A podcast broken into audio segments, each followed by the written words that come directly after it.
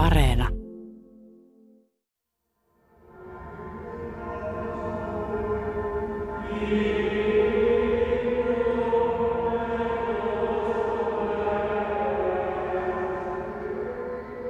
Tämä on mielettömän komea. Nyt tässä varsinkin kun nähdään tämä oikeassa mittasuhteissa, tai noin puolitoista metriä leveä, puolitoista metriä korkea.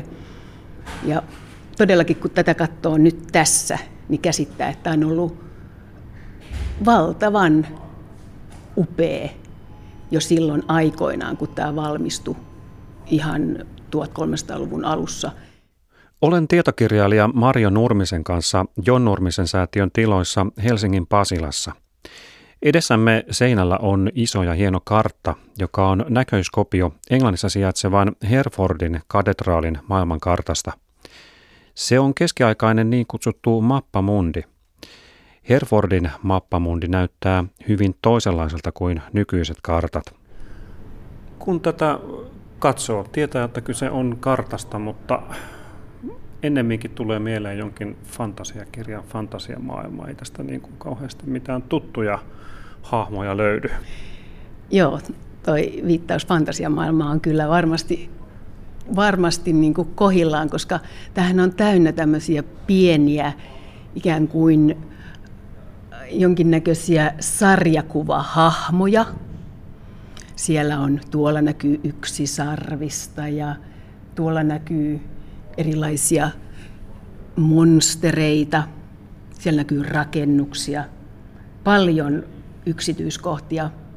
Mm, kaiken kaikkiaan yli 1100 erilaista kuvallista, kuvallista yksityiskohtaa. Siinä on kaksi haamoa, joilla on jonkinnäköiset tuommoiset vähän niin kuin tonttulakin näköiset päähineet, jotka sohii, sohii miekkoilla ja siinä maassa näyttää makaavan joku ja vertakin siinä on. Joo, Mitä siinä oikein tapahtuu? Ihan selvästi tuommoisia niin irtonaisia jalkoja. Ja tosiaan näkyy, näyttää siltä, että niillä on tonttulokit päässä. Siis näähän on kannibaaleja. Eli nämä, tota, tarinat, tarinat siitä, että maailman äärissä tuolla jossain pohjoisessa sit, sit asuu näitä kannibaaleja ihmissyöjiä, niin sehän oli jo itse asiassa vanhassa testamentissakin kerrotaan näistä kannibaaleista ja, ja tota, kaiken maailman hirviökansoista, ja sinne ne on myöskin sijoitettu. Jo, ja se toinen paikka, jossa näitä monstereita, hirviökansoja niin kuin uskottiin elävän, niin oli sitten täällä etelässä. Ja tännehän niitä on kuvattu, tänne etelään. Ja se on tuossa niin kuin erotettu tällaisella niin kuin, äh, sinisellä, sinisellä värillä vedellä tästä Afrikan mantereesta, eli jossain siellä veden takana oli tämmöinen eteläinen manner, eteläinen alue, jossa sitten vaan eli näitä hirviökansoja tuossa esimerkiksi tuossa tuota, tällä yhdellä hepulla, sillä hän ei ole päätä ollenkaan, vaan sillä on silmät suoraan tuossa olkapäissä. Herfordin fantastinen mappamundi on yksi tämän jakson kolmesta kartasta – ne löytyvät myös Marjo Nurmisen kirjasta Maailma piirtyy kartalle.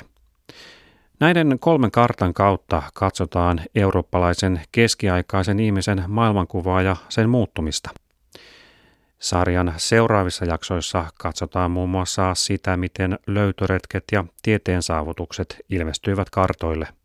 Keskiaikaiset mappamundit ja nimenomaan nämä keskiaikaiset kristilliset mappamundit, nämä on samanaikaisesti niin kuin kuvallisia ja sanallisia tarinoita maailmasta.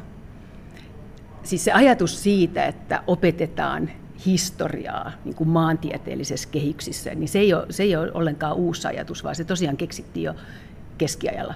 Eli tässä on taustalla kartta, kartta tunnetusta maailmassa, niin kuin se keskiajalla tunnettiin, että tunnettiin Eurooppa, Aasia ja sitten Pohjois-Afrikka. Se se oli se maailma, joka tunnettiin siis ennen löytöretkiä.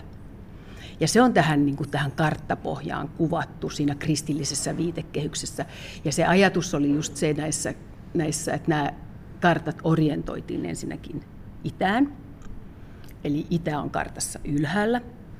Silloin silloin tuota, länsi on täällä alhaalla, etelä on tuolla oikealla ja pohjoinen on vasemmalla. Ja näin se pitää ajatella. Ja sitten tämä vihreä alue tässä keskellä, se kuvaa Välimeren seutua. Eli Välimeri on tässä keskellä tämä vihreä. Ja sitten se vihreä alue tässä ympärillä, tämän pyöreän kartan ympärillä, niin se kuvaa sitä maailmanmerta. Eli, eli tässä tietysti tämä maantiede on pikkasen ehkä hankala nykyihmiselle hahmottaa just sen takia, kun nämä kartat on orientoitu itään. Ja se sana orientoida, sehän tulee latinan kielestä sanasta orient itä, eli suunnata itään. Nykykartoista tuttuja maantieteellisiä muotoja Herfordin mappamundista ei juuri löydy. Kansalliskirjaston vanhojen karttojen asiantuntijan Jaakko Tahkokallion mukaan kyse on tavallaan keskiaikaisen tieteen popularisointihankkeesta.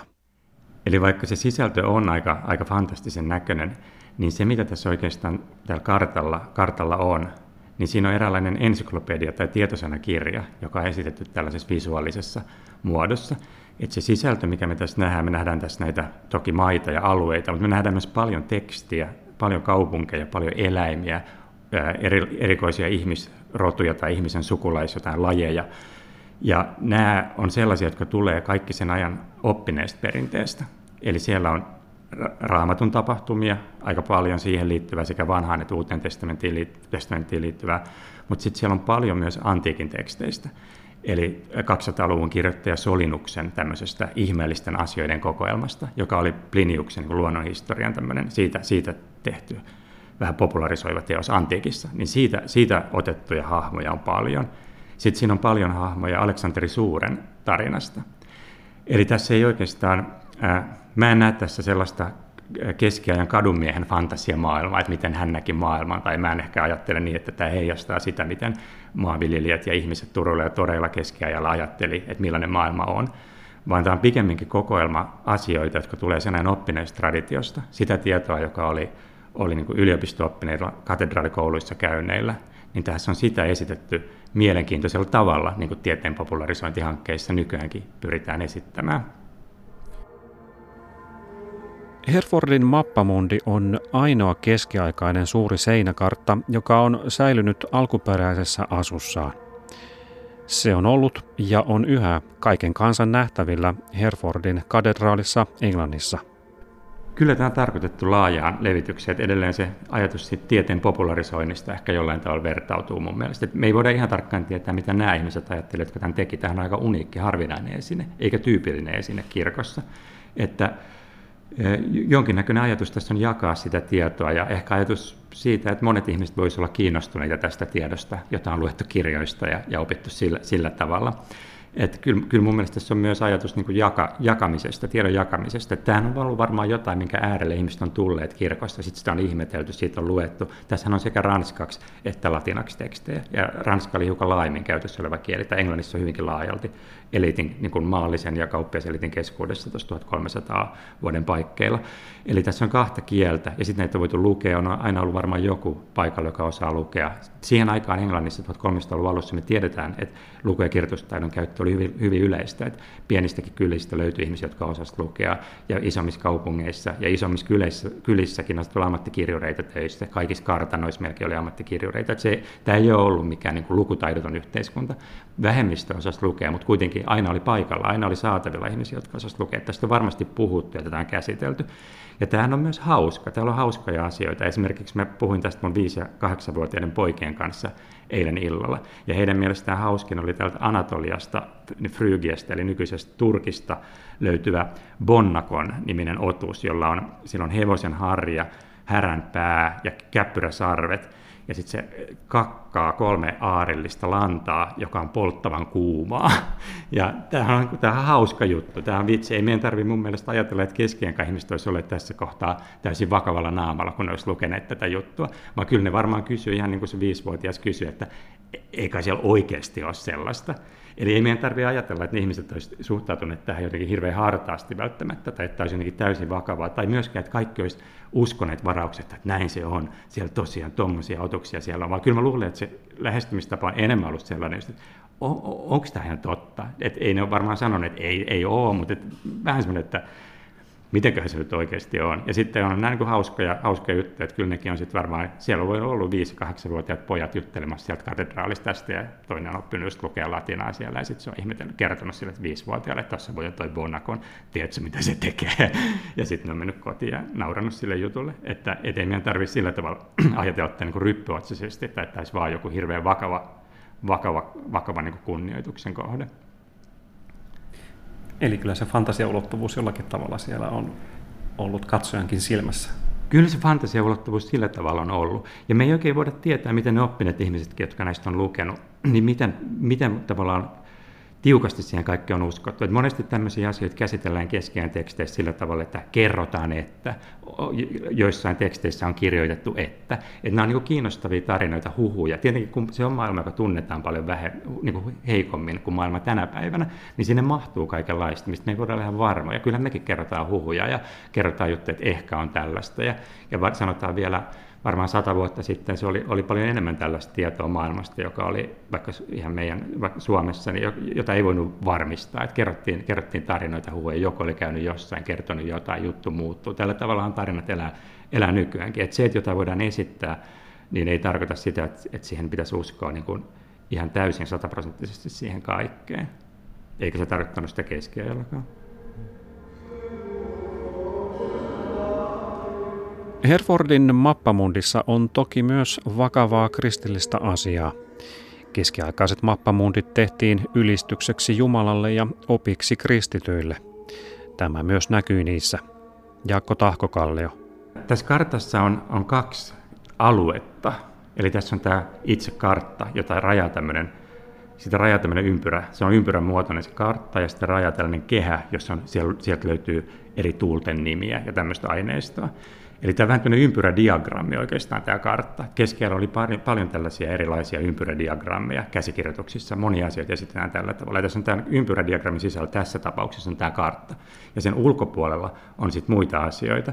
Mutta se, mikä täältä sitten yläpuolelta löytyy tämän kartan, niin siellä on viimeinen, viimeinen tuomio. Että siellä on sitten Kristus tuomitsemassa, tuomitsemassa ihmisiä ja erottamassa ne, jotka menee helvettiin, jotka ne menee taivaaseen. Eli tämä kartta sinänsä, mikä me nähdään tämän ympyrän keskellä, niin se kuvaa tätä maailmaa, missä me eletään, missä keskellä edettiin, ja sen maailman asioita. Mutta sitten sen kartan kehykset muistuttaa, että sen maailman ulkopuolella on myös toinen maailma, joka on ikuinen ja joka on tärkeämpi. Et tavallaan tässä on paradoksi, koska se, mikä tässä hallitsee katsojen kokemusta, on tämä maailma. Tämä koko suurin osa tästä pinnasta on tätä maailmaa ja sen ihmeitä.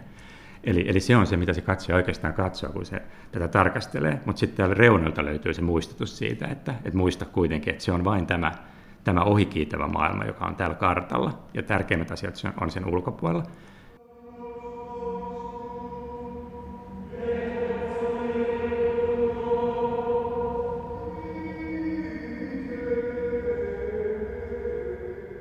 Nämä kartat, siis tämmöiset isot monesta vuohennahasta tehdyt kartat.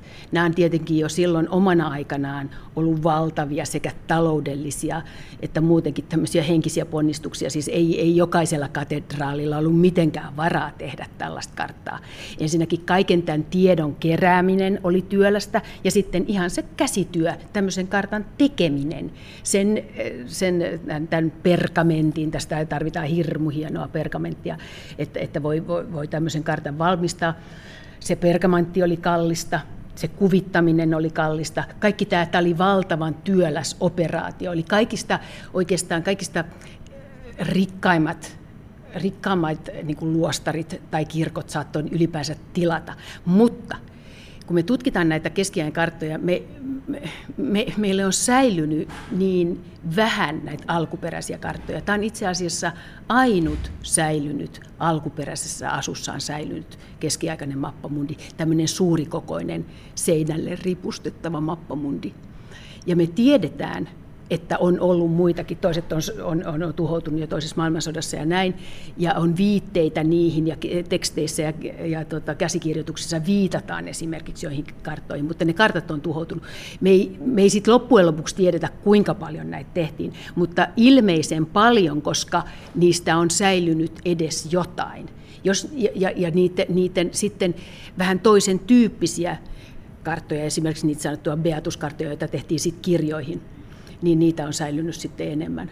Mutta, mutta se ongelma on just siitä, että niitä, tätä alkuperäistä materiaalia on säilynyt niin vähän. Vaikka isoja seinälle ripustettavia mappamundeja olisi aikoinaan tehty enemmänkin, herättää silti ihmetystä, miksi tällainen kallis kartta on melko syrjäisessä ja vaatimattomassa Herfordissa. Me ei suoraan sanoen tiedetä. Näillä teki, me tiedetään tämän kartan tekijöistä, koska tässä kartassa mainitaan semmoinen yksi Richard, joka oli, oli siitä jollain tavalla vastuussa. Eli, ja hänelle mainitaan sukunimi, mikä me tiedetään, tiedetään mistä hän oli, hän oli kotoisin, eli, tai missä hän vaikutti ainakin, että hän vaikutti Lincolnin katedraalissa, joka on, on niin tuolla idemmässä, idempänä Englannissa ja huomattavasti tärkeämpi keskus. Et Lincoln oli iso, iso keskus, siellä oli koulu, tärkeä katedraalikoulu, varmasti Herefordissakin oli joku koulu, mutta Lincolnin koulu oli kuuluisa. Me tiedetään, että siellä tehtiin aika paljon kirjoja, siellä oli kaupallisia kirjan, kirjantekopajoja ja intellektuaalista elämää. Et, et jollain tavalla on, on aina ajateltu, että tämän kartan synty jotenkin liittyy siihen Lincolniin ja näiden Herefordin katedraalin kanikkien, eli tämän ylemmän papiston, niin niiden niin Lincoln yhteyksiä. Et ehkä tämä tehtiin siellä Lincolnissa tai tämä tieto kerättiin siellä ja sitten joku ehkä toisen, toisen sinne Herefordiin tai tuo, tuotatti siitä kopion sinne Herefordiin jostain kartasta, joka oli jo Lincolnissa. Ja ää, oikeastaan tänne enempää me ei siitä tiedetä semmoinen konteksti tälle tämän kartan tekemiselle, mitä tapahtui siinä aikana Herfordissa, oli, että siellä kanonisoitiin, eli julistettiin pyhimykseksi, tai siis Roomassa tämä kanonisaatio tapahtui, mutta Herfordin edellinen piispa, Thomas Cantilupe, julistettiin pyhimykseksi, ja hänen hautansa oli siellä Herfordin katedraalissa. Hän oli viimeinen katolisen keskiään englantilainen pyhimys, ja siitä Thomaksen haudasta tuli tärkeä pyhi, eli tänne tuli paljon trafiikkia ja tuloja ja siinä vaiheessa sitä kirkkoa varmasti kehitettiin monin tavoin. Ja on ajateltu, että ehkä tämä kartta myös sit liittyy sen kirkon kehittämiseen jollain tavalla. Mutta kuten sanottu, tämän kartan pääsisältö on tavallaan maallinen, ettei tämä mikään ilmiselvä, e, se, että hei, meillä on pyhimys, tehdäänpä tämmöinen kartta, ei tämä ole mitenkään niin kuin ilmiselvä ajatuskulku, että me ei voida, me ei, ei voida tietää ihan tarkalleen niitä olosuhteita, miksi tämä tehtiin sinne. Toki tässä on myös ajan niin kuin hengellisen elämän trendeihin liittyviä asioita. Eli täällä on varsinkin tämä viimeinen tuomio täällä ylhäällä, niin tässä on mielenkiintoisia juttuja. Eli täällä Jeesuksen alla, niin siellä on neitsyt Maria, joka, joka tota, on paljastanut rintansa ja näyttää niitä, niitä pojalleen ja sanoo, että katso, näillä rinnoilla minä, minä ravitsin sinua, että osoitan nyt sinä luorostasi niin kuin armoa näille ihmisille, jotka ovat tulossa tänne tuomiolle. Tämä on tämmöinen, että nainen paljastaa rintansa ja vetoo poikiinsa. Se on tämmöinen teema, joka toistuu. Se on antiikin ja keskeinen kirjallisuudessa. Ja tämä, tämä, selvästi tämä kuva, tavallaan tässä viimeinen, tietyllä tavalla viimeisen tuomion päähenkilö on se Maria. Tässä on siis se teksti tulossa niin kuin Marian suusta tällaisena tämmöisenä dokumenttina, joka on avattu tähän. Et, et se on se, mikä se on tämän, niin kuin ilman muuta varastaa shown tässä viimeisen tuomion kuvaamisessa. Ja tämä liittyy, liittyy niin kuin tämmöiseen Marian kohdistuvaan, kohdistuvaan hurskauteen, joka on hirveän suosittua. Fransiskaaniveljet tuki sitä etenkin, ja, ja se oli sen ajan, ajan tämmöinen muoti, muotijuttu. Että kyllä tässä on niin sen ajan tätä hengellistä, hengellistä puolta myös. Eli että Maria voisi niin vedota tähän poikaansa näiden ihmisten puolesta. Tai ajatus oli se, että ihmiset kunnioittaa neitsyt Mariaa, ja sitten hän vetoaa poikaansa siellä taivaassa, että päästä nyt tähän sisään, että nämä on, mulle, nämä on olleet, olleet niin minua kohtaan hyviä, niin, niin, niin vetoan sinun tällä, tällä tavalla että on tässä, on tässä teologinen ulottuvuus myös. Mm. Mutta voi ajatella, että yksi motiivi on se, että nyt kun se pyhimys on sinne saatu ja tiedetään, että tulee sitä trafiikkia ja silloisia niin sanotusti turisteja, niin että tavallaan tällainen karttaulottuvuus, näyttävä kartta voisi olla ihan paikallaan. Niin ei se välttämättä ole kaukaa haettu, että toi on yksi attraktio, turisti, turisti houkutin, houkutin lisää siihen katedraaliin. Että kyllä mä veikkaan, että tämä on vetänyt ihmisiä luokseen, koska tämmöiset julkisesti esillä olevat kartat on olleet kuitenkin harvinaisia. Tämä on poikkeuksellisen hieno, niin, niin kyllä mun mielestä on ihan loogista ajatella, että ihmiset on tulleet myös tätä katsomaan, että tämä on ollut, ollut niin kuin lisä siihen, lisäbonus siinä, siinä pyhiinvaellusmatkailussa sinne Herfordiin yksi karttojen funktio varmasti oli kannustaa myös pyhiinvaelluksille. Että niitä pyhiinvaelluskohteet näkyy aina, aina selkeästi, ja Jerusalemikin, kyllä sinnekin saattoi lähteä, että oli erilaisia järjestelyjä, miten pyhiinvaeltajat pystyivät siellä vierailemaan. Ja sitten nämä toiset isot kohteet oli tietysti Rooma ja Santiago de Compostela. Mutta Eurooppa oli tietysti täynnä niitä, että se koko pyhinvaellus oli tavallaan sarja pienempiä pyhinvaelluksia. Jos Herefordista olisi lähtenyt, olisi mennyt varmasti Canterburyin Thomas Beckettin haudalle, ja sitten olisi jatkanut siitä, siitä sitten Doveriin ja mennyt siitä Ranskaan, ja sitten olisi ollut paljon ranskalaisia kirkkoja matkalla, ja sitten olisi mennyt joko Roomaan ja sitten sieltä Jerusalemiin tai sitten vaikka sinne Santiago de Compostelaan, että se olisi ollut tämmöinen sarja, sarja pyhinvaelluksia, ja ne paikat kyllä näkyy näillä kartoilla voimakkaasti. Aika monenlaiset ihmiset kävi kyllä pyhinvaelluksilla, että myös ihan maanviljelijät, että et keskiajan 1300-luvun alun Englannissa on hyvin on maanviljelijöitä, jotka on hyvin eri tavalla varakkaita. Että on vapaita maanviljelijöitä, joilla on aika voi kohtuullisen elintapa lähestyy alemman aristokratian elintapaa, ja sitten maaoria, jotka olla hyvin köyhiä. Et ei se ollut sillä tavalla tuon ajan 1300 vuoden Englanti ollut mitenkään semmoinen yhteiskunta, jossa olisi vaan rikasta elittiä ja sitten köyhiä maaoria, vaan kyllä siinä on semmoinen kirjo ihmisiä siinä välissä. Ja kyllä monista pienistäkin kylistä niin varakkaampi väki saattoi lähteä. Se riippuu myös elämäntilanteesta, että voi olla voi olla nuori ihminen, joka ei ole mennyt naimisiin, jonka on helppo lähteä, tai joku, joka on mennyt leskeksi, jonka on helppo lähteä. Että kyllä sitten se pyhivaellus oli se tapa matkustaa myös sen takia, että se toi tietynlaisen turvan ja statuksen sille matkailijalle. Että pyhiinvaellusmatkailu oli niin kuin, ää, sillä oli tietynlainen infrastruktuuri olemassa, että keskiään ihminen, joka jätti oman, oman kylänsä ja sitten vielä oman kuningaskuntansa, oli tietyllä tavalla turvaton, koska ei ollut, ei ollut kansainvälisiä niin kuin, että ei ollut poliisilaitosta useimmissa maissa, ei ollut samalla tavalla ylläpidetty yleistä järjestystä, että ihminen oli enemmän aina sen yhteisön armoilla, johon se joutui. Ja pyhinvaltainen status oli semmoinen yleisesti, tavallaan eurooppalaisesti tunnustettu status, että sen, sen turvin pystyi matkustamaan. Eli totta kai pyhinvaelluksiin kuului aina, niin kuin, niissä oli hengellinen päämäärä, eikä pidä väheksyä sitä niin kuin hengellistä ää, ulottuvuutta keskeään ihmisten matkailussa, mutta tietenkin se oli matkailua myös sillä tavalla kuin meidän ajan matkailu, että ihmiset halusivat nähdä muita maita, muita paikkoja, ja tämä oli sen ajan tapa, miten, miten sitä pystyi tekemään suhteellisen vähillä varoilla ja suhteellisen turvallisesti.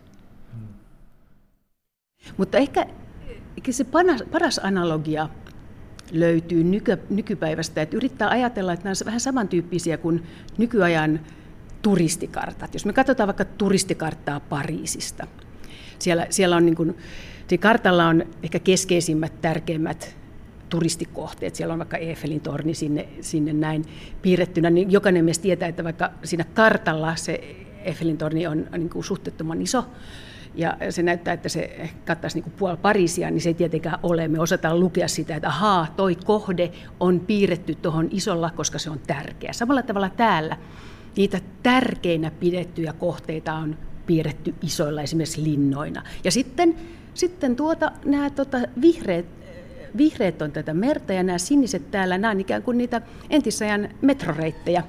Eli, eli ne on niitä jokia, jotka vei sitten paikasta toiseen. Siis keskiajalla nyt ei ollut hirveän paljon maanteita, siis muita maanteita kuin, kuin roomalaisten aikella rakentamat tiet, niin liikuttiin jokia pitkiä joet oli siinä tavalla tärkeitä, eli siellä on niitä linnoja ja sitten on ne jokireitit. Tämän, tähän maantieteellisesti on aika heikko. Että tästä saa jotain käsitystä siitä, että missä suhteessa asiat on toisiinsa, miltä suunnalta asiat löytyy, mitkä on lähellä toisiaan, mitkä on kaukana toisistaan. Se, mitkä tässä näkyy hirveän voimakkaasti, on joet, mikä on hirveän tyypillistä keskeinen kartoille, koska joet on tietenkin niitä tärkeimpiä kulkuväyliä. Et, et niistä saa jonkinlaisen käsityksen Euroopan vaikka joista ja miten kaupungit, kaupungit suhtautuu siihen. Mutta jos keskiään ihminen liikkuu maailmassa, niin, niin tämmöisillä kartoilla ei ollut mitään tekemistä sen käytännön kokemuksen kanssa. Eli liikkuminen maailmassa perustui suulliseen tietoon aika pitkälti, että tiedetään, että mille tielle pitää lähteä, että päästään mihin kohteeseen ja miten pitkä matka sinne on. Jos oli kirjallisia niin kuin käytännön liikkumiseen liittyviä ohjeita, niin ne oli tällaisia itineraarioita, eli luetteloita paikoista ja niiden välisistä etäisyyksistä. Useimmiten ne oli ihan vain, ihan vain tekstimuotoisia, niissä ei ole mitään visuaalista elementtiä. Ne kertoi, mistä pitää lähteä, mihin suuntaan, miten pitkä matka. Joitain on tämmöisiä visuaalisia itineraarioita, esimerkiksi Matthew tai Matteus Paris, parisilainen tämmöinen 1200-luvun englantilainen munkki, niin hän teki tämmöisen itineraari, joka oli myös kuvitettu. Meillä on tässä siitä yksi, yksi versio meidän edessä, jossa näkyy, miten niin kaupungista, kaupungista toiseen kulkee tie, ja sitten siinä on kerrottu aina, että miten pitkä miten pitkä välimatka siinä on päivämatkoissa, että onko yhden vai puolen päivän vai kahden päivän päivän matka. Että tämän tapaisia sitten käytettiin niin kuin maanteillä liikkumiseen ja myös meriteillä liikkumiseen. Että vaikka vanhin, vanhin Suomea koskeva tämmöinen maantieteellinen opas on tämmöinen Dominikaani-veljien itineraario tuolta 1300-luvun alusta 1200-luvun lopusta, jos mainitaan tiettyjä Suomen satamia. Tämä on niin kuin semmoista käytännöllistä kirjallista niin kuin dokumentaatiota tai, tai opastusta. Ja sitten tietenkin oli Välimeren piirissä syntyi tämä portolaani, portolaaniperinne, että sieltä tunnetaan sitten hyvin toisenlaisia karttoja, jotka, on, jotka liittyy ilmeisesti todelliseen merenkulkuun, jotka on paljon tarkempia, ne perustuu niiden kauppiaiden käytännön kokemukseen, ja niissä on sitten jo kompassisuuntia. 1200-luvun lopulta tunnetaan nämä, varhaisimmat, mutta koska se portulaaniperinne syntyy hirveän niin kuin valmiina, että ne ekat portulaanikartat, mitä me nähdään jo 1300 vuoden paikkeilta, on jo todella, niin kuin, todella tarkkoja, ja niissä on paljon yksityiskohtia. Niistä saa sen vaikutelman, että tämä perustuu tietämyksille, joita on kerätty jo aika kauan. Eli tämmöistä portolaanityyppistä materiaalia on luultavasti ollut jo tuhat, varmasti 1200-luvulla, luultavasti 1100-luvulla, mahdollisesti 1000-luvulla. Et tällaisen aineiston säilyvy, säilyvyys on vaan niin huono, jota on käytetty siellä arkipäivän elämässä, että on pidetty laivalla mukana tai matkalla mukana, että se yksinkertaisesti ei säily. Että keskiajalta säilyy lähinnä semmoinen materiaali, joka on tietoisesti säilytetty kirjastossa tai kirkossa, ja se vaikuttaa aika paljon. Varsinkin puhutaan ajasta ennen 1200-lukua, ennen 1300-lukua, niin silloin oikeastaan säilyy vain sellainen, mitkä on säilynyt pysyvissä instituutioissa, joita oli katedraalit ja luostarit, ja se vaikuttaa hirveästi meidän kuvaan koko keskeen maailmasta. Että se on se kirkollinen eliitti, jonka säilyttämä, säilyttämä kirjallinen aineisto meille säilyy. Mm.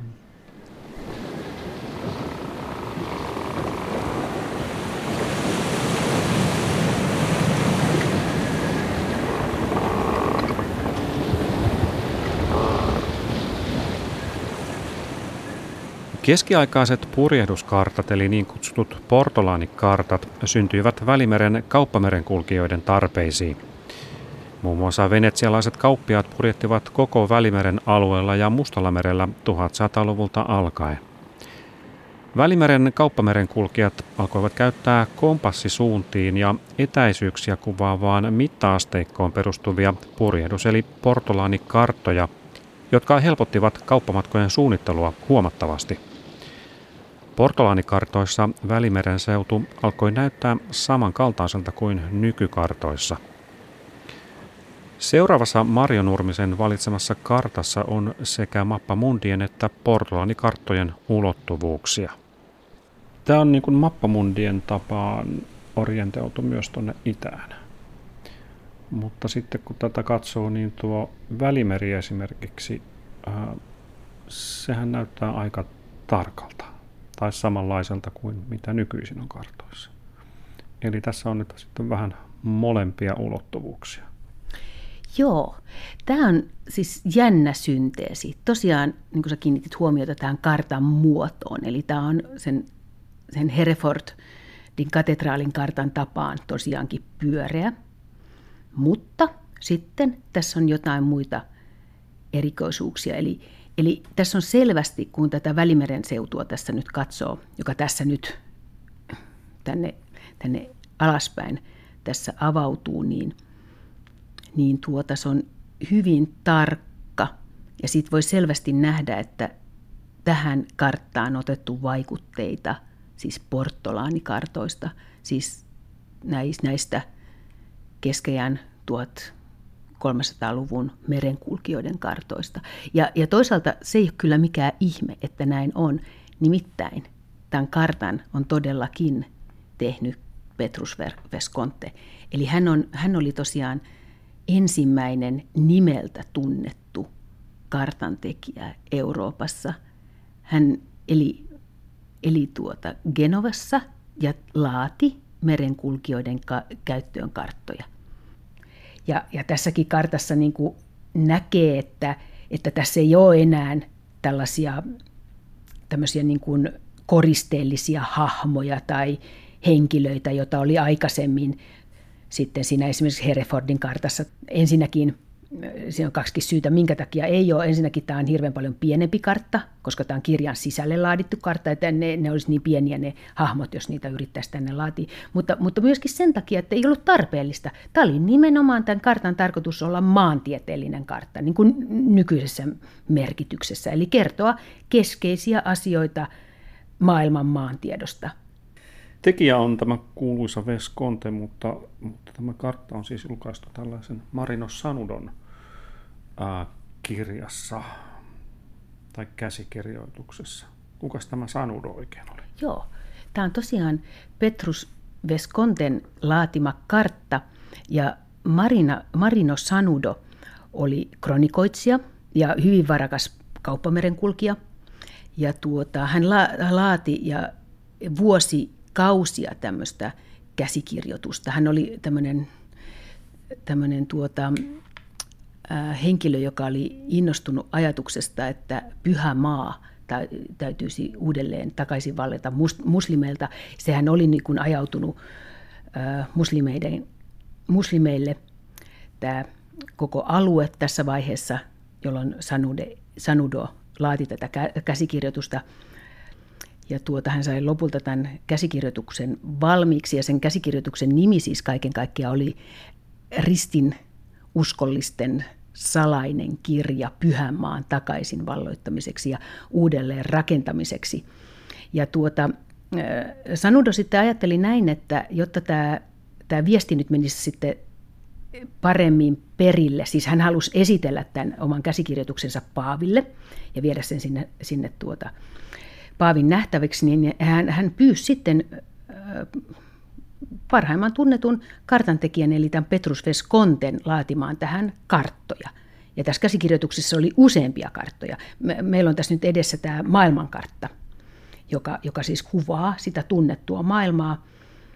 Mutta tässä on siis tuota, monia, monella tavalla jännä synteesi. Tämä on, toisaalta tämä on pyöreä, niin kuin ne kristilliset mappamundit oli pyöreitä, mutta sitten tämä Välimeren seutu on selkeästi paljon tarkemmin esiteltynä kuin esimerkiksi siinä Herefordin mappamundissa. Eli tässä voi selvästi näkeä nämä, nähdä nämä, nämä tuota, Välimeren muodot. Ja, ja tässä, sitten, tässä sitten Veskonte on piirtänyt sen Välimeren sillä tavalla, kun hän itse sen tunsi silloin 1320-luvulla. Ja tässä nähdään tässä kartassa myös se, että miten se, mitä sanotaan ja missä yhteydessä sanotaan tai halutaan viestiä, niin vaikuttaa voimakkaasti siihen, millainen kartta tehdään. Eli tämä karttahan ei anna ikään kuin Veskonten parasta ja tarkinta näkemystä siitä, että millainen se maailma oli ja millainen se välimeri oli, vaan tässä on hänen näkemyksensä, joka parhaiten sopi tämän kirjan, tämän kronikan kokonaisuuden kuvioon. Ja sen kronikan koko, kokonaisideahan oli vakuuttaa Paavi siitä, että pitäisi taas saada aikaa voimakas ristiretki ja, ja vallottaa Jerusalem, Jerusalemia ainakin nyt Akko takaisin. Ja siinä kontekstissa sitten oli tärkeämpi esittää niin kuin koko maailma ja tavallaan tämän pyhän maan paikka siinä, siellä sen keskellä ja sen tärkeys, että se oli se keskeinen asia, eikä nyt just Välimeren rantojen täsmällinen muoto. Eli nähdään, että tekijä, kartan tekijä, joka pystyy tekemään hyvin tar- tarkkoja karttoja, niin oli sitten sillä tavalla kyvykäs, että hän toisessa yhteydessä sitten otti huomioon tavallaan asiakkaan toiveet ja valmisti erilaisen kartan. Eli että kartat harvoin on suoraan semmoisia, tai eihän kartat ole koskaan kuvia todellisuudesta sellaisena kuin se on, vaan nehän on aina abstraktioita ja niillä halutaan aina sanoa jotain, niillä halutaan aina tehdä jotain. Niin voidaan antaa apuneuvo matkustajalle tai sitten niillä halutaan kertoa jotain maailmasta siitä, millainen maailma on tai millainen sen pitäisi olla että Sanudon kronikka kokonaisuutena niin tuo mieleen, minulle tuo mieleen tämän Olaus Magnuksen pohjoisten kansojen historian, joka on kanssa tällainen, tällainen menetetyn asian puolesta tehty, tehty teos. Eli tämän Sanudon kronikan idea oli tosiaan innostaa Paavi tekee ristiretki, ja Olaus Magnuksen pohjoisten kansojen historian idea oli, oli innostaa Paavi vallottamaan Pohjola, Ruotsi, Pohjoismaat takaisin katolisen kirkon piiriin uskonpuhdistuksen jälkeen, että vastareformaation sen tarkoitus oli inspiroida vastareformaatiota Pohjolassa, ja senhän te- tekijä Olaus Magnus oli, oli maanpaossa oleva Pohjo, Uppsalan viimeinen katolinen arkkipiispa. Että tässä on niin samanlainen, samanlainen tilanne, että, että karttoja voidaan käyttää aina myös propagandan välineinä. Marino Sanodun uurastuksesta huolimatta Paavi ei vakuuttunut uuden ristiretken välttämättömyydestä.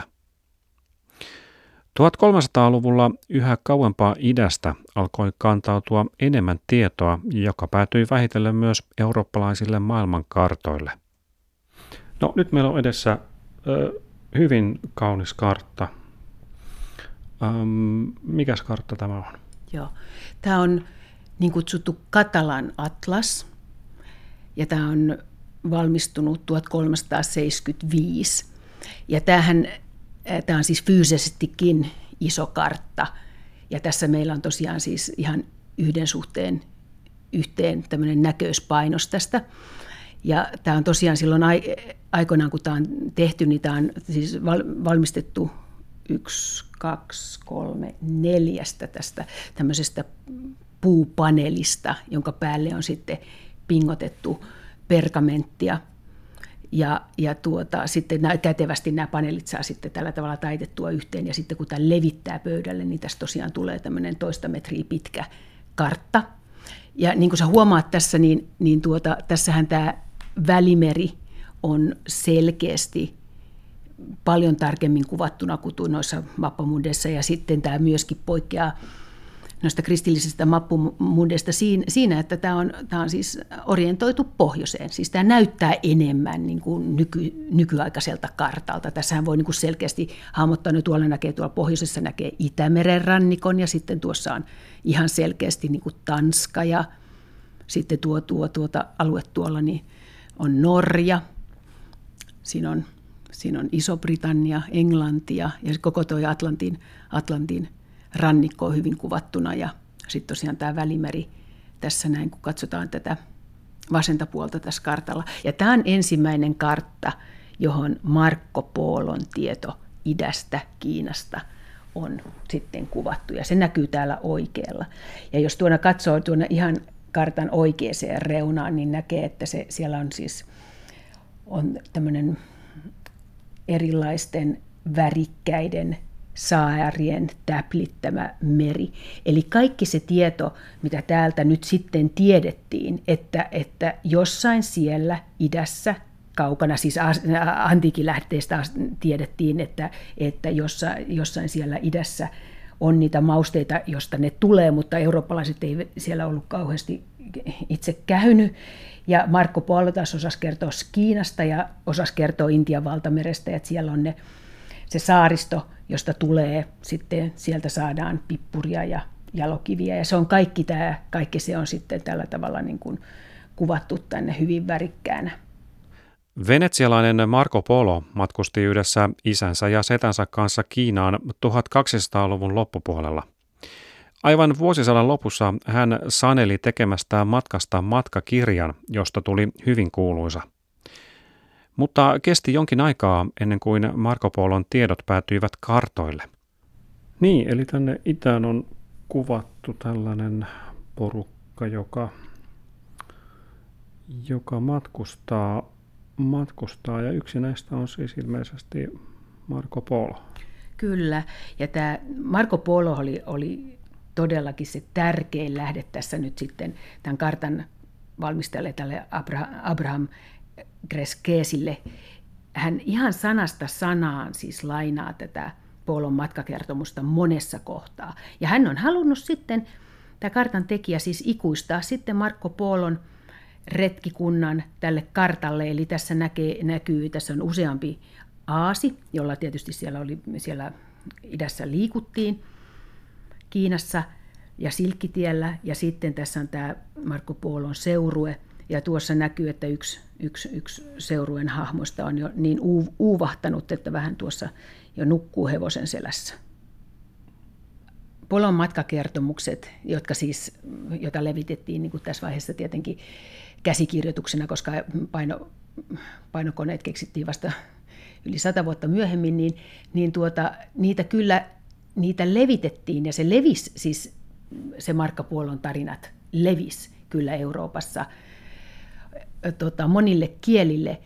Mutta siis ne tiedot näistä, näistä idän retkistä, niin ne ei todellakaan, ne ei, ne ei, ne ei niin kuin välittömästi siirtynyt kartalle. Et tässä kesti melkein 50 vuotta ennen kuin nämä Marko Polon tarinat siirtyi sitten kartalle. No siihen on tietysti montakin selitystä, koska ei ollut hirveän paljon porukkaa siellä idässä pyörimässä tähän aikaan, jotka olisivat saaneet omaa ensikäden tietoa. Oli jonkin verran lähetyssaarnaajia, ja oli tämmöisiä niin kuin, ä, palkkasotureita, jolta saatiin tietoja ja hankittiin tietoja ja sitä tietoa tuli. Ja toki niin kuin venetsialaiset, venetsialaiset liikkuivat nyt kaikkialla, minne nyt siihen maailman aikaan oli mahdollista päästä, niin, mutta, mutta se kuitenkin niin kuin tässä vaiheessa vielä niin kuin kohtalaisen hitaasti siirtyi se tieto kartoille. Vaikka eurooppalaisia ei keskiajalla kovin paljon liikkunut kauempana idässä, eikä sieltä ollut paljon tietoa, itä on keskellä maailmankartoissa tärkeä ilmansuunta. Jaakko Tahkokallio. Itä on kiinnostava keskiajan oppineiden mielestä läpi koko keskiajan. Eli, eli siellä on tietysti siellä on islamin usko, joka on tämmöinen uhka, koetaan uhkana, ja tietysti niitä on niitä maureja Espanjassa, ja sitten on nämä ristiretket, että se tuo paljon, tuo tämän idän niin kuin monella tavalla monien ihmisten elämää ristiretkien, pyhiinvaellusten kautta, ihan kokemukset myös siitä idästä. Ja sitten Itä on tietysti se, missä, missä raamatun tapahtumat suurelta osin tapahtui, missä Aleksanteri Suuri seikkaili. Ja se liittyy niin kuin mytologia. Että se Itä on vähän sellainen myyttinen maa, jossa on kaikenlaista jännää. Että yksi, yksi hahmo on tämä pappiskuningas tai presbyter Johannes, jolla on tämä oma ihmeellinen valtakunta tarinoiden mukaan, joka siirtyy sitten sitä mukaan aina kauemmas, kun opitaan tunteen Itää paremmin. Eli on myytti siitä, että siellä on kristitty valtakunta, josta tämmöinen ihmeellinen pappiskuningas, presbyter Johannes pitää, pitää niin kuin kristinuskon puolia, ja se on jossain siellä, ja sitten se aina, aina menee tosiaan kauemmas, kun opitaan tuntemaan, että ei se ollut täälläkään, että tämmöinen, myytti on, että häneltähän tulee tämmöinen, no me tiedetään, että se on väärännös, mutta kirje 1100-luvun lopulta, lopulla Eurooppaan, jos hän pyytää, niin kuin pyytää apua, ja se on aika mielenkiintoista, että kuka, kuka, tota, kuka Irvi Leukasen on niin oikeasti, oikeasti tehnyt, että sehän on jonkun tekevä aikamoinen vitsi, ja sit se, sitä ihmetellään niin suuresti aikanaan. Et siellä on tämä pappiskuningas Johannes ja sitten siellä on, on nämä kaikki legendat, legendat ja niistä kirjoitetaan ja niistä, ne näkyy vanhemmilla kartoilla, mutta sitten 1100-luvulta alkaen niin tietenkin sieltä tulee yhä enemmän niin kuin käytännön matkustajien tietoa ristiretkien kautta. Ja sitten sit, sit mongolit, mongolit vierailee Euroopassa, se on niin kuin yksi ulottuvuus, yksi kontakti idän ilmiöihin. Ja sitten Marko Polon matkat, jotka näkyy tällä kartalla jo voimakkaasti, niin tuo sitten paljon, paljon lisää tietoa johon ei kaikkea sitten ehkä uskota, mutta, mutta niin kuin on puhuttu, niin monet näistä asioista on kiinnostavia just sen takia, että ei voida olla ihan varmoja, että onko ne totta vai eikö ne, eikö ne ole totta. Ja tietysti saattoi olla niin, että uskottiin monia asioita, jotka ei, ei ollut totta, mutta ei uskottu Marko Polon ihan tosia juttuja.